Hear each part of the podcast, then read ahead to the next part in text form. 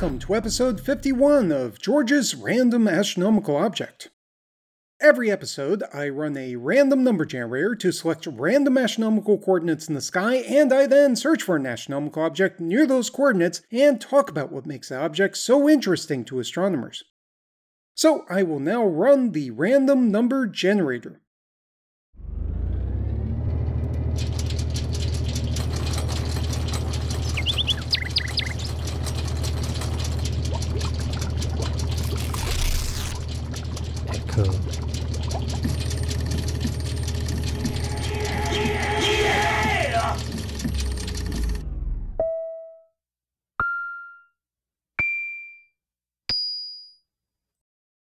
And the coordinates from the random number generator for this episode are 23 hours, 33 minutes, 36.2 seconds for ascension, and negative 66 degrees, 19 minutes, 26 seconds declination.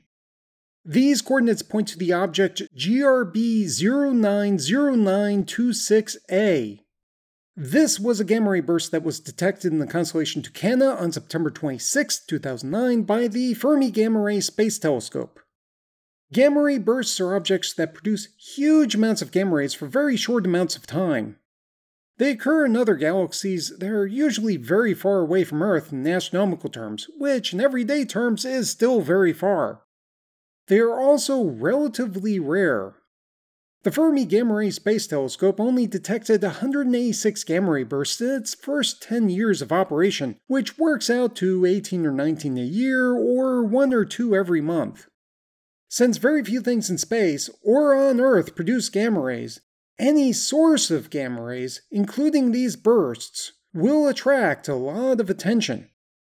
So GRB 090926A was a relatively long gamma ray burst by gamma ray burst standards. The gamma rays lasted about 20 seconds. Although this doesn't sound very long to most human beings, including most astronomers, it's a very long amount of time for gamma ray astronomers. This entire description of gamma ray bursts and gamma ray astronomers who get really excited when they find some gamma rays for a couple of seconds once a month or so makes it sound like they're really desperate people who swipe right for every profile shown in dating apps. But I don't think they're that desperate in real life. However, they definitely swipe right for any profile that mentions gamma rays. By the way, short gamma ray bursts are less than 2 seconds long and are thought to originate from when two neutron stars, or a neutron star and a black hole, merge together. The longer gamma ray bursts, like GRB 090926A, are generally thought to originate from supernova explosions. While the gamma rays from the supernova that produced GRB 090926A lasted only 20 seconds, astronomers continued to observe this location in the sky at other wavelengths. In the visible part of the electromagnetic spectrum, they were able to observe the afterglow for nearly 23 days after the gamma ray burst. Afterglows from supernovae are rather common, but the length of this afterglow was kind of weird as far as gamma ray bursts go, as they usually fade away much more quickly. GRB 090926A also tended to flare at visible wavelengths. This could indicate that something was going on involving shock waves at the center of the remnant left over from the supernova explosion, which could potentially be a neutron star or a black hole. What I personally think was very interesting about GRB 090926A was not necessarily the gamma ray burst itself, although, like I said, gamma ray astronomers were really excited to see 20 whole seconds of gamma rays from this object. No, what I think was rather interesting about this gamma ray burst was how astronomers used the afterglow in the visible part of the electromagnetic spectrum to study the interstellar gas within the galaxy that contained the burst and to study intergalactic space between the gamma ray burst and our galaxy. The way astronomers were able to do this was to look at how atoms in space absorb light from the burst. Individual elements and molecules in the interstellar gas will absorb light at very specific wavelengths, so when astronomers make spectra of objects in space and see that light is missing at very specific wavelengths, they know what elements are present in the interstellar gas.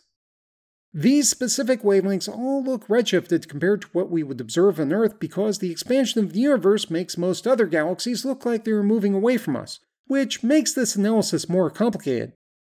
On the other hand, the redshifting is actually very useful because the rate at which the galaxies are moving away from us is directly related to their distance from Earth. So if we measure how much something is redshifted, we know how far away it is. In the case of the galaxy that contains GRB 090926a, astronomers were able to identify the presence of hydrogen, carbon, nitrogen, oxygen, magnesium, aluminum, silicon, sulfur, calcium, iron, and nickel. Although that long list of elements makes it sound like the galaxy contains a broad variety of atoms, most of the gas is actually hydrogen, and the amounts of most of the other elements relative to hydrogen is rather low.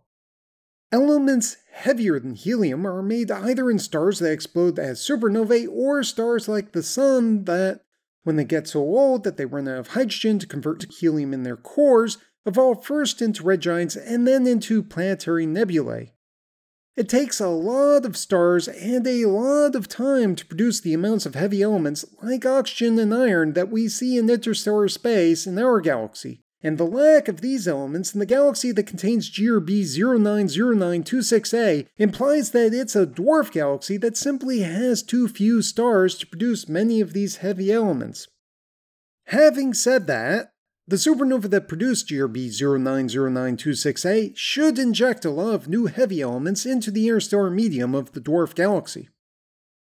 Also, as I indicated before, the redshifting of light absorbed by the interstellar gas could be used to measure the distance to the galaxy.